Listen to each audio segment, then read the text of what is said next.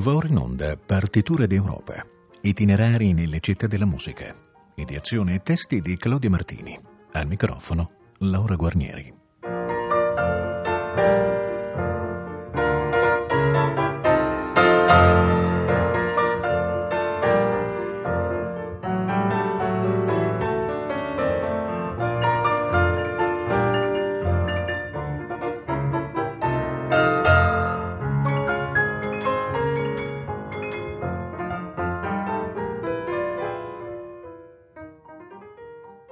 Pomeriggio. Ad accoglierci nel nostro peregrinare tra le città musicali d'Europa è questo mese Edimburgo, capitale della Scozia dal 1437.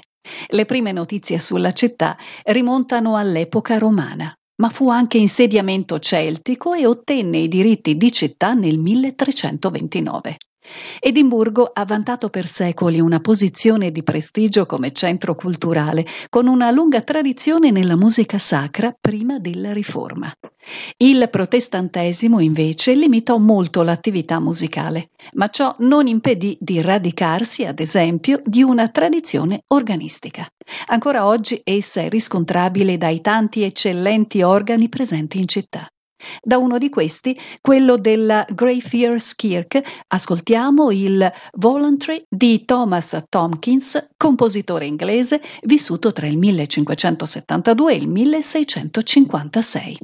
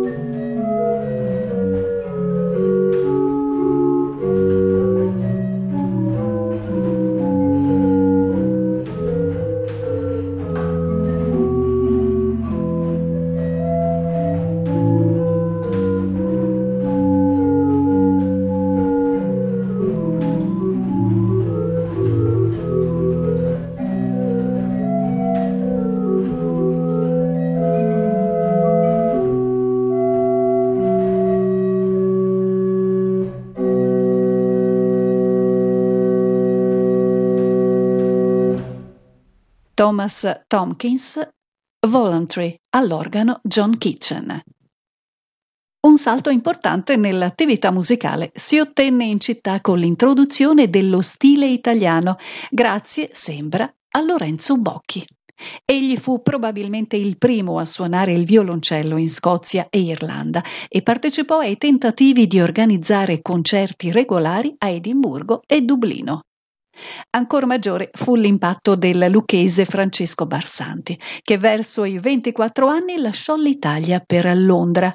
Nel 1735 accettò una ricca offerta di lavoro in Scozia e approfittò del suo soggiorno in questo paese per raccogliere una gran quantità di canzoni popolari alle quali aggiunse un basso.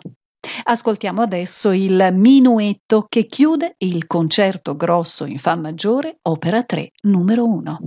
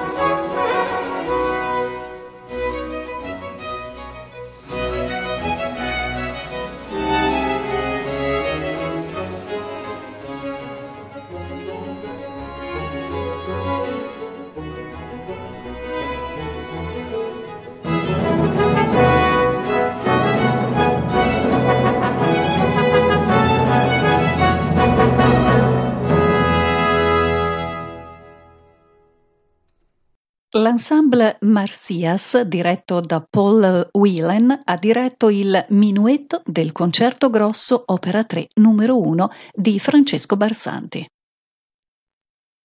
A metà Settecento emerse un importante compositore locale, il sesto conte di Kelly, Thomas Erskine. Benché sia oggi poco noto, egli fu musicista di talento, capace di scrivere in modo classico, tanto da meritare di essere ricordato tra i membri fondatori della scuola di Mannheim.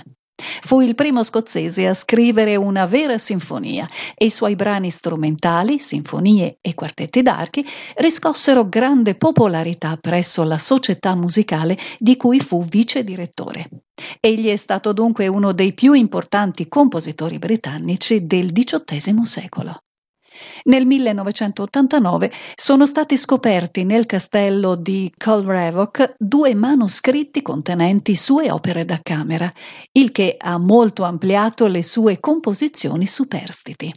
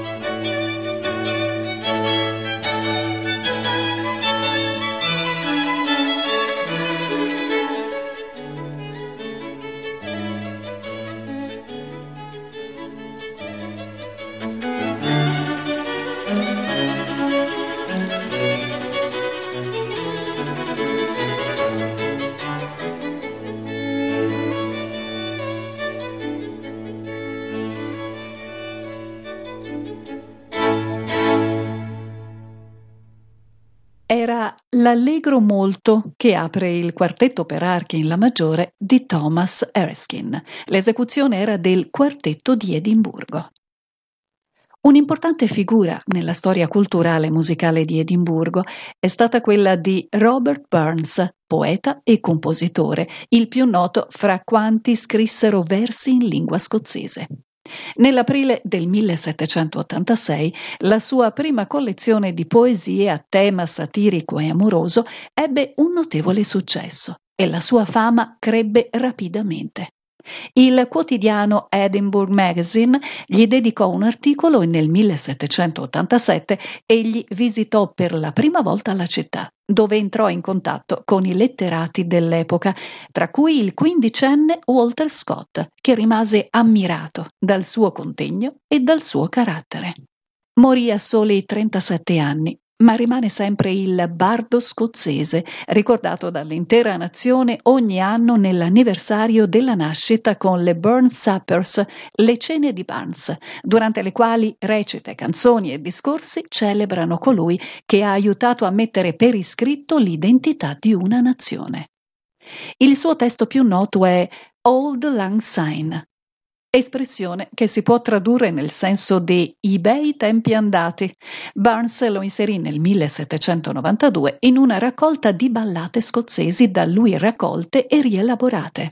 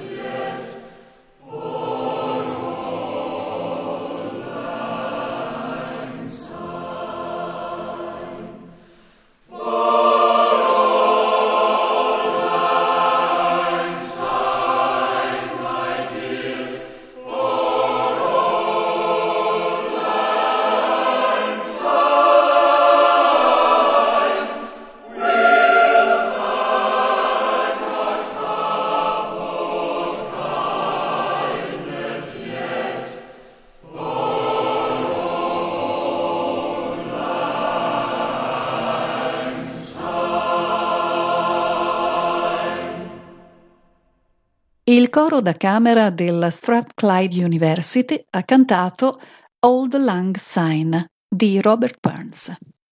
Con l'Ottocento la vita musicale di Edimburgo ricevette un nuovo impulso. Nel 1815 si svolse il primo festival con musiche di Handel, Haydn, Mozart e Beethoven. E nel 1843 fu inaugurata una nuova music hall dal celebre docente Harry Bishop. Costui era londinese, ma svolse un ruolo importante nella capitale scozzese, ricoprendo la cattedra di Professor of Music all'università. Egli seppe scrivere in modo che soddisfaceva il pubblico del suo tempo lavori che condividevano più elementi con le prime ballad operas inglesi e con i moderni musical che con la classica opera lirica. Il suo lavoro di maggiore successo fu la canzone Home Sweet Home, che qui ascoltiamo dalla divina Joan Sutherland.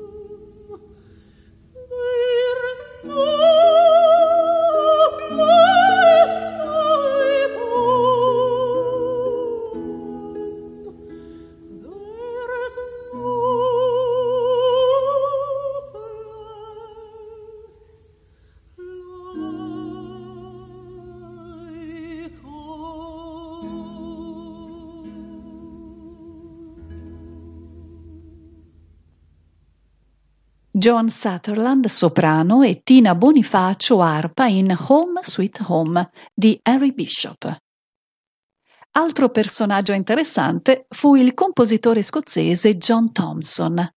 Egli fu amico di Mendelssohn, il quale, nel corso di un loro incontro a Edimburgo nel 1829, espresse ammirazione per molti suoi lavori da camera.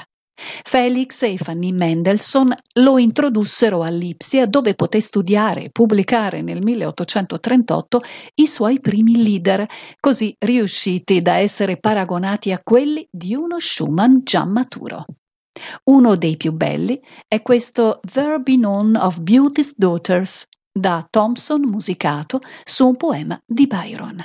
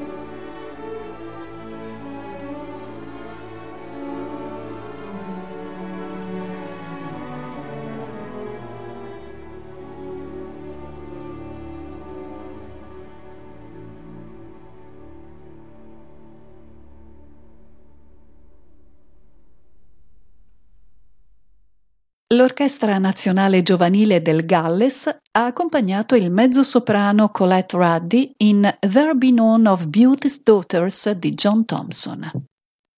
Parleremo adesso di Alexander Campbell Mackenzie, nato ad Edimburgo e discendente da una famiglia di musicisti. Anche egli studiò in Germania al conservatorio di Sondershausen in Turingia, entrando anche come violinista nell'orchestra ducale. Visse poi parte della sua vita a Firenze, dove trascorse molto tempo con Franz Liszt.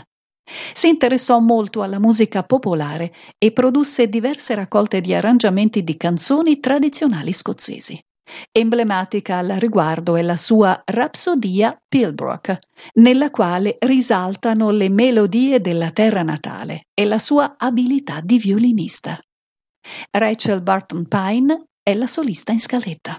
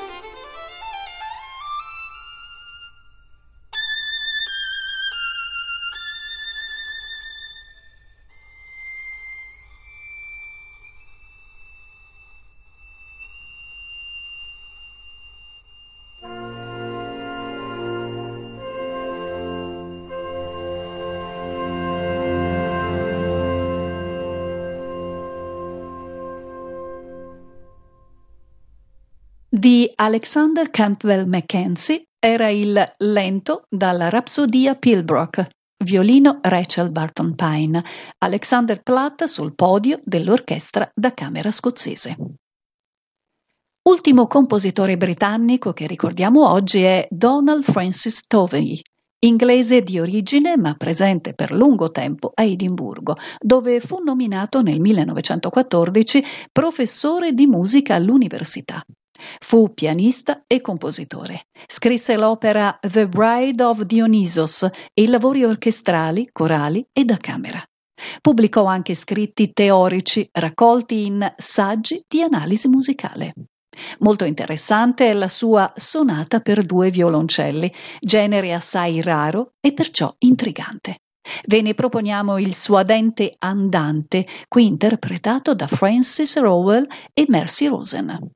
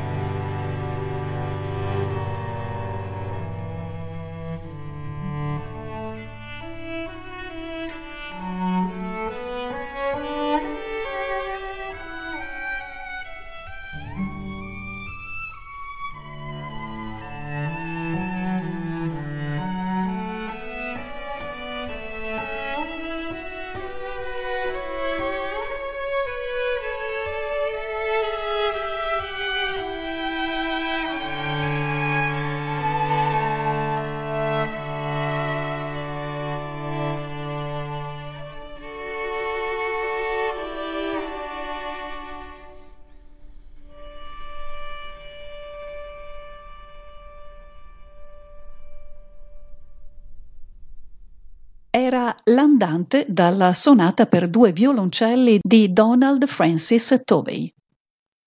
La puntata si conclude con un brano di Hans Gall, compositore austriaco che, essendo di origine ebraica, nel 1938 fuggì a Londra per sfuggire ai nazisti. Lì incontrò proprio Tovey, che abbiamo appena ascoltato, il quale lo invitò a venire a Edimburgo. Non erano allora disponibili incariche permanenti per i professori, ma Tovey lo aiutò a trovare comunque un lavoro. Allo scoppio della guerra, nel 1939, si trasferì definitivamente a Edimburgo. Nel 1940 fu internato come straniero nemico in un campo nei pressi di Liverpool e poi nell'isola di Man. Dopo il suo rilascio tornò a Edimburgo, dove rimase per il resto della sua vita. Il suo stile era basato sulla tradizione musicale austro-tedesca del tardo XIX secolo, ma verso la fine della Prima Guerra Mondiale sviluppò un proprio linguaggio, fatto di una struttura tonale complessa e di episodi di grande bellezza.